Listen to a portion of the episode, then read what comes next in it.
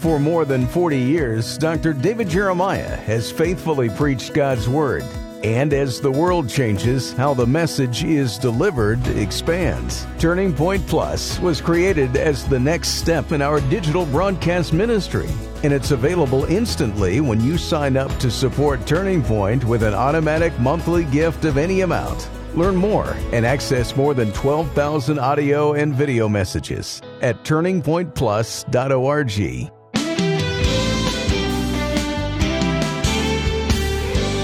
Real generosity seems to be an endangered species in today's world. If you're a Christian, are you doing anything to change that? Today on Turning Point, Dr. David Jeremiah takes a closer look at this often misunderstood quality and offers biblical tips to help you develop a more giving spirit. If you're ready to live more generously, stay tuned as David concludes his message, A Life of Generosity. I remember growing up, my father was a pastor, and he used to come home sometimes from conferences and conventions, and he would always have something that was funny that he learned there. I remember one time he said this particular convention, the routine and the reputation of the convention was they came to your city with the Ten Commandments and a $10 bill, and they didn't break either one of them. And that probably wasn't a very good recommendation for that particular convention or conference. We should never be like that. We should be men and women who are eager to help, generous to reach out to those who need our assistance. And that's what we're learning as we talk about A Life of Generosity. Part 2 today, in just a moment, as we open our Bibles together. I have in front of me a copy of the book that has been created called Why the Nativity. It's a special edition, has all the questions and answers that are a part of the book. Bound in the center of the book are 25 beautiful color photos of the set where this was shot, where it was produced. And it's amazing what was done. I can't tell you how overwhelmed I am at what has happened with this. The film itself is going to be released the weekend of Thanksgiving. We're trying to pull all the pieces together to make sure that we do our very best to get the message of the gospel, the coming of Christ to this earth, in as many places as possible. By the way, there is a church program that goes with this where you can get the film and show it, and the materials go with it. We'll have more information about that perhaps next week, but we want you to know how important it is that you promote the film, that you see it, and that you let God use it to help you fall in love again with the wonderful plan of God for salvation. So get the book, will you? Get the book, Why the Nativity? And when you send a gift of any size to Turning Point this month, all you have to do is ask for it, and we'll send it to you. And it'll be our joy to put this in your hands. I know it'll be a blessing in your life. Okay, this is part 2 of A Life of Generosity. So how do we become generous people? This is what we all want to know. What is the true path to becoming generous? How do we cultivate this in our lives? First of all, you got to change the way you think about money. To be a generous person, you got to get over this idea that your money is yours, that you are the owner. The most vital step we take toward developing a generous spirit is thinking about money in the right way. Remember what the scripture says, every good gift and every perfect gift comes down from God. And we realize that nothing is ours to start with. We came into this world with nothing. We'll go out of this world with nothing. But in between the beginning and the end, Almighty God gives us the opportunity to manage some of His stuff. And He gives us resources. And He wants us to manage them. Those of us who are Christians, He wants us to manage them in His behalf, to make sure that His work is getting done, that His purposes are being accomplished. And He wants us to manage it in behalf of our family. And yes, the Bible says He wants us to enjoy what He gives us. But we are not owners, we never have been owners, and we will never be owners. All that we have, all that we have ever had, all that we ever will have until we get to heaven belongs to God. And He just wants us to manage it for Him. How many of you know it's a lot easier to give away somebody else's money than to give away your own? Just think about that for a moment. So when you're struggling with this, say, hey, God, I'm going to give some of your stuff away today. Because it's His. It's not yours. Number 2, if you're going to be generous, you have to expose your heart to the brokenness of humanity. We live in a prosperous nation. We have a welfare system which, though it's very flawed, provides a safety net to needy people. It's easy to think that everyone has what they need. But that's not true. And if there's poverty in one of the wealthiest countries in the world, how much more is there in the poorest countries? At the beginning of this message, we learned that two people, Mary, Bill Gates' mother, and a philanthropist by the name of Charles Feeney, influenced Bill Gates to give away a large portion of his vast fortune. But there's more to that story, and I saved it to this moment. According to his wife, Melinda, while Bill was visiting a hospital in Africa that treated tuberculosis patients, he called her, and he was very choked up. He had just seen firsthand how awful it was to have tuberculosis. And he said to Melinda, "Honey, it's a death sentence. To go into that hospital is a death sentence." And from that moment on, Bill Gates was never content to donate money to that one hospital. He wanted to do things that could help thousands and millions get out of poverty and away from tuberculosis. You will never, ever have a spirit of generosity until you see the needs that are there, the brokenness of humanity. Several years ago, 400 of us from this church, believe it or not, went to Swaziland, Africa, to help people in that impoverished country plant crops. We were there for 10 days, and none of us who went on that trip will ever forget it. Swaziland is a desperately poor country. And at that time, it had the highest per capita rate of AIDS in the world. We went there to serve and to grow in understanding, and we were given the opportunity in small ways and in profound, unforgettable ways. Believe it or not, one of our members sat in a hut and held a man as he died of AIDS.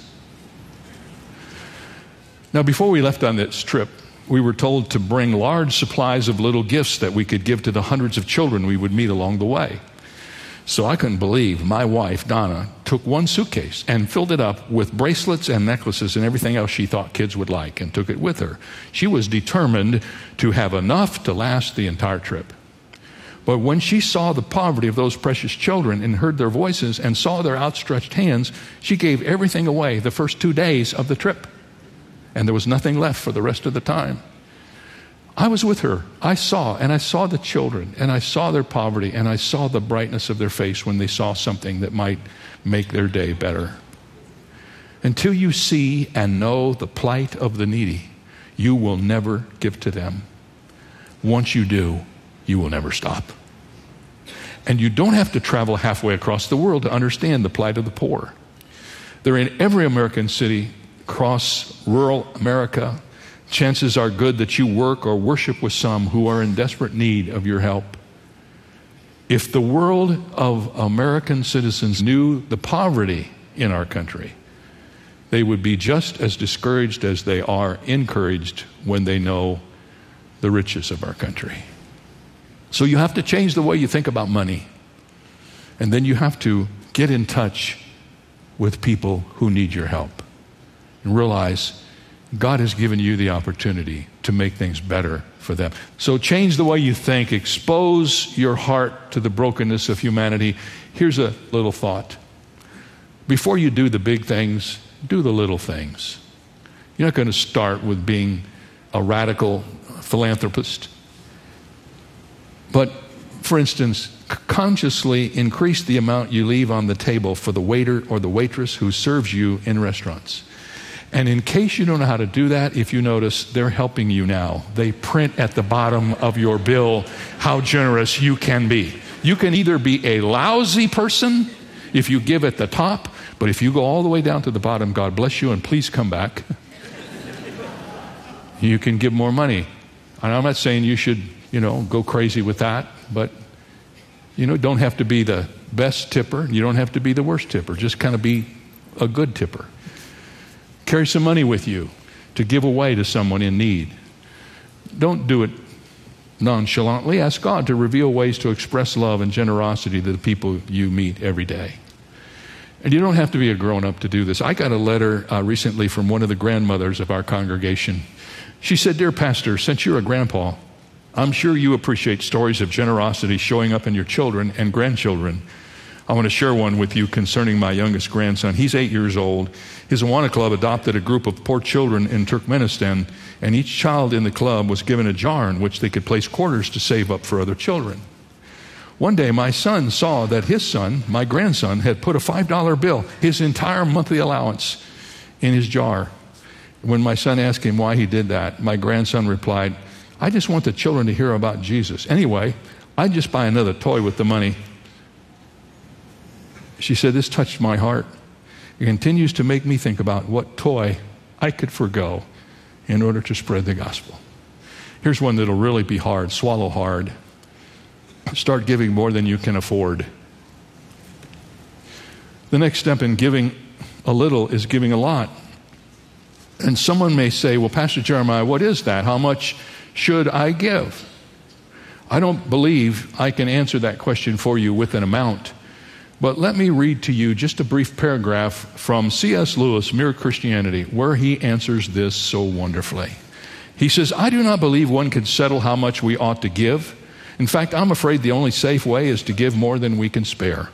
In other words, if our expenditure on comforts and luxuries and amusements is up to the standard common among those with the same income as our own, we're probably giving away too little. And if our charities do not at all pinch or hamper us, I should say they are too small. There ought to be things we should like to do and cannot do because our charities exclude them." The answer to the question, how much should I give, is then more than you can afford. We all spend far more on things we don't need than on the causes that are truly close to God's heart. This doesn't have to be a crazy negative, "Oh, I don't want to do that" kind of thing. What it needs to be is start back where we started. Lord God, I want to be a generous person. I don't want to be growing old and become a grumpy old man. I want to be a generous man. How can I do that? Sometimes when the opportunity comes, you look and you say, "I'm not sure how we're going to do it, but I know God wants me to do it," and you do it. And then you watch how God supplies. How many of you know God does not work in a closed system?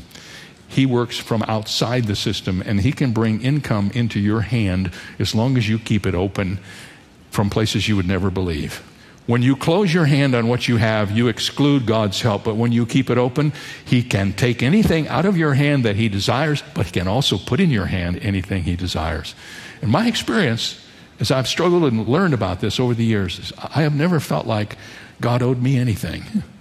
He always proves Himself faithful. When you respond with generosity in your heart, God responds with generosity from heaven. It's just that simple. Number 5 on my little list, don't be afraid of spontaneity. I know the Bible teaches planned giving, but it also leaves room for spontaneity. All of us have experienced the awkwardness of the long red light that extends the encounter with the homeless person who's standing at the freeway entrance.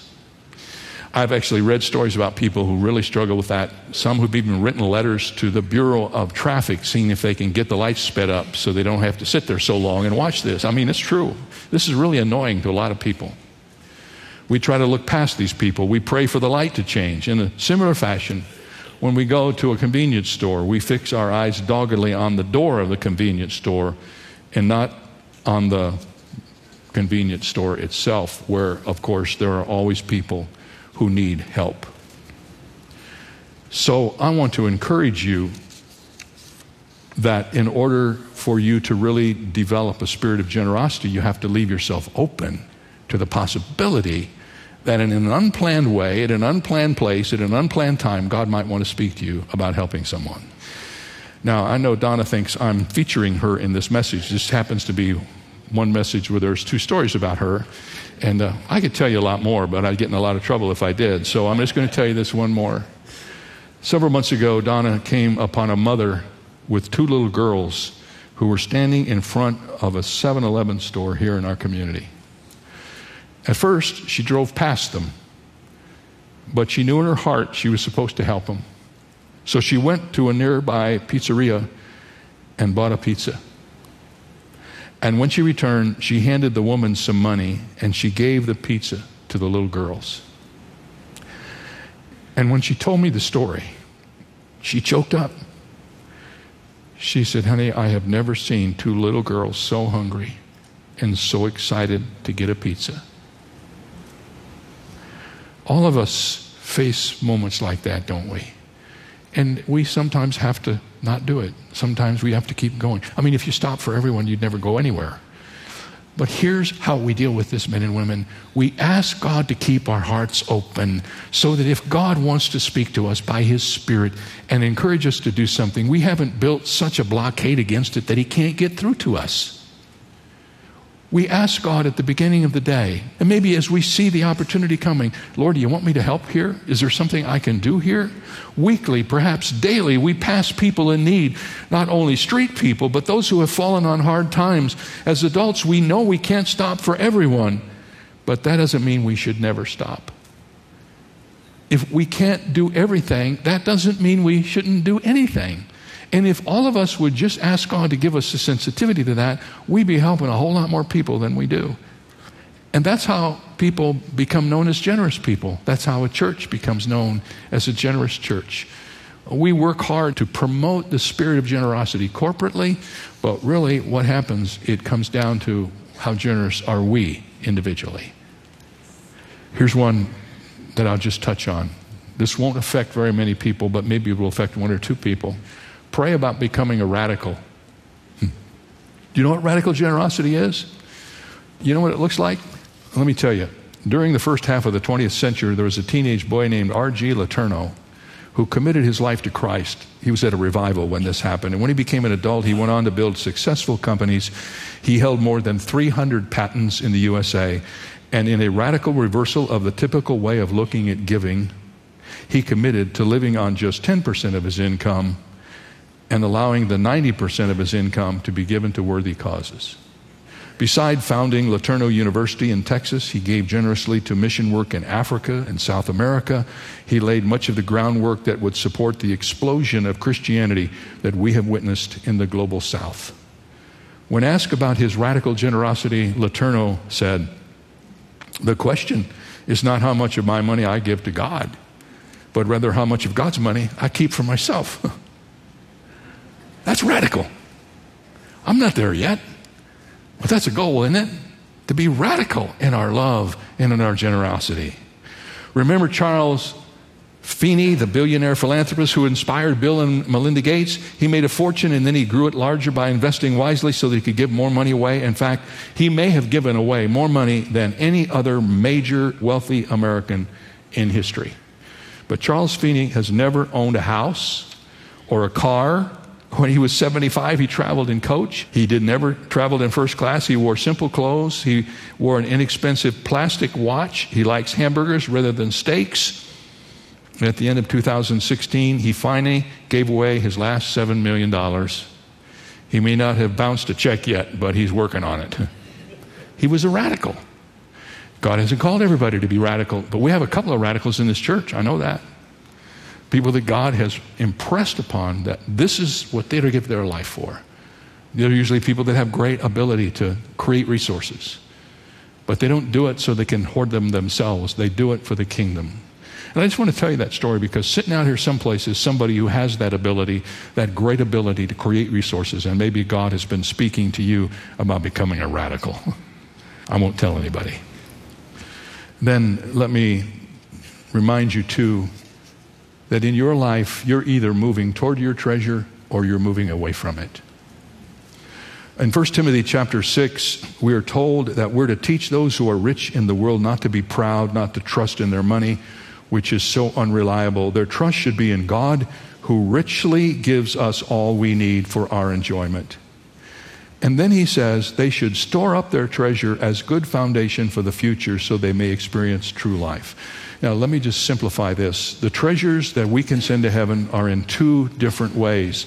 There are only two things that are eternal, the souls of human beings and the Word of God. Those are the only two things that are eternal. So whatever we invest in the souls of human beings so that they can go to heaven, whatever we invest in the Word of God, those are treasures, the Bible says, go to heaven and they're stored up for us. When you're involved in those things, as a Christian, you're headed toward your treasure.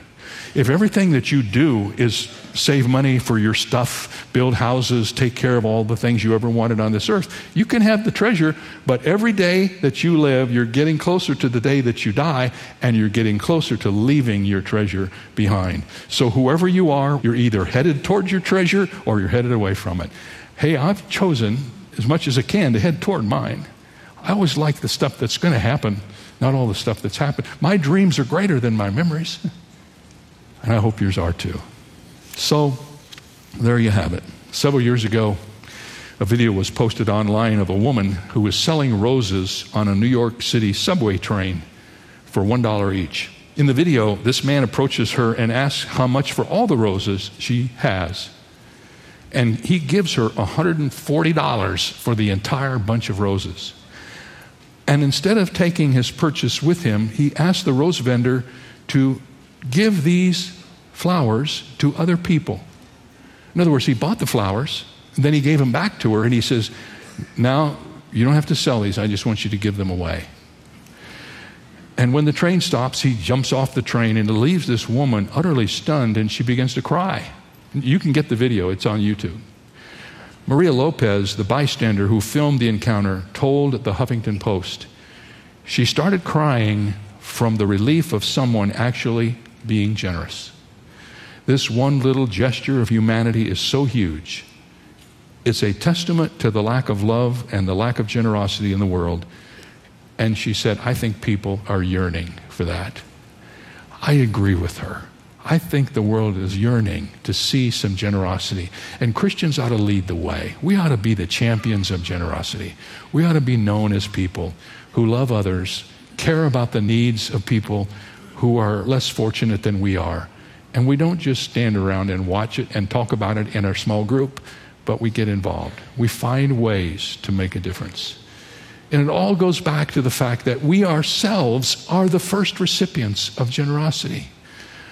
The Bible says that God so loved the world that he gave his only begotten Son, that whosoever would believe in him would have eternal life. God did that. He didn't just go down and send us some incidental gift that was in heaven. There's no gold or silver that could ever measure up to what he gave. He gave his only begotten Son to us. That's how generous he is. And he says, if you will just receive him as your Savior, you can come and live in my heaven forever and ever. Your sins will be forgiven. You will never have to feel guilty again because I love you so much. This is how I'm pouring out my generosity to you. Just come and take it. That's all you have to do. And for some of us, before we can ever be Christians who are generous, we have to be Christians in the process receiving the generosity of God. He shows us the way.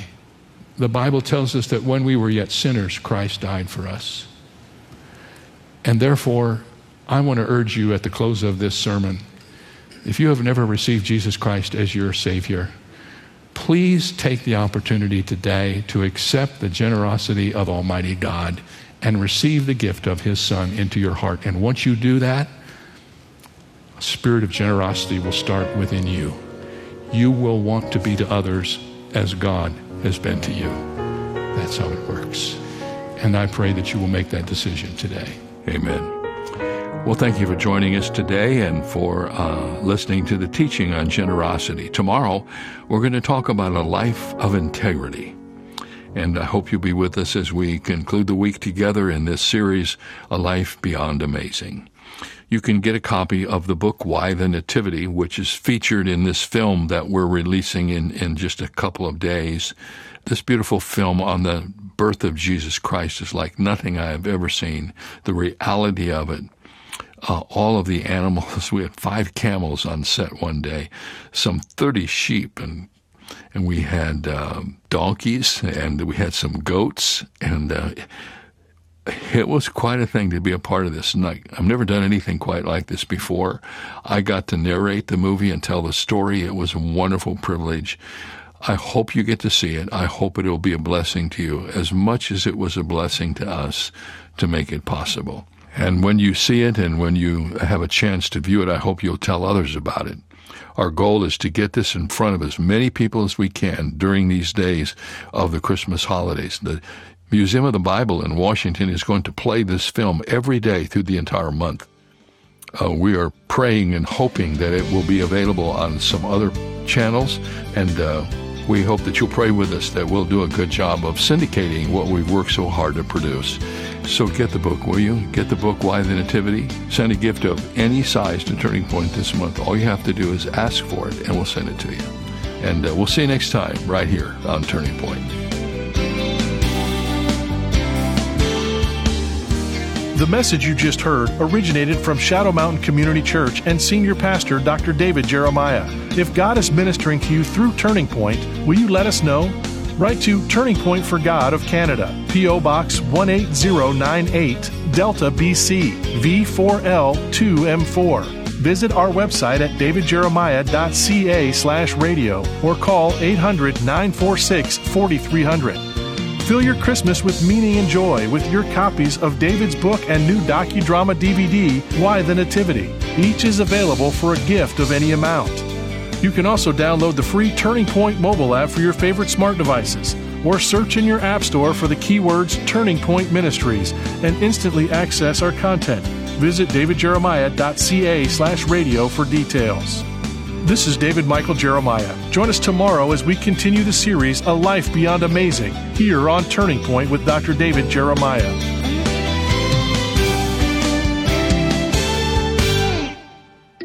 Turning Point presents the Jeremiah Study Bible, drawing on more than 40 years of study by Dr. David Jeremiah. Take your personal Bible study deeper with unique introductions to each book of the Bible. 55 full-page articles exploring the essential themes of the Christian life, 8,000 study notes with insightful and practical content, an extensive cross-reference system, and helpful sidebars that extend to topics beyond the study notes. You can also take advantage of online resources available to you at jeremiahstudybible.com. Great for individual or small group studies, this Bible is available in the New King James and New International versions in standard or large print, as well as the English Standard Version in standard print with several cover options. For more information or to order your copy, go to davidjeremiah.ca/JSB. That's davidjeremiah.ca/JSB. A man said to his friend, "I heard you made $1 million on oil in Texas." Rolling his eyes, the friend said, "It wasn't Texas, it was Kentucky. And it wasn't oil, it was coal. It wasn't $1 million, it was $2. It wasn't me, it was my brother, and he didn't make $2 million, he lost it." Now, if that doesn't give you a good reason to avoid rumors and especially gossip, I don't know what will. The fact is, we should traffic in nothing but the truth in all areas of life, especially when it comes to the most important kind of truth, which is spiritual truth. This is David Jeremiah, encouraging you to get on the road to new life. Discover God's truth on Route 66. Route 66, driving the word home. Log on to Route66Life.com and get your roadmap for life. Route 66. Start your journey home today.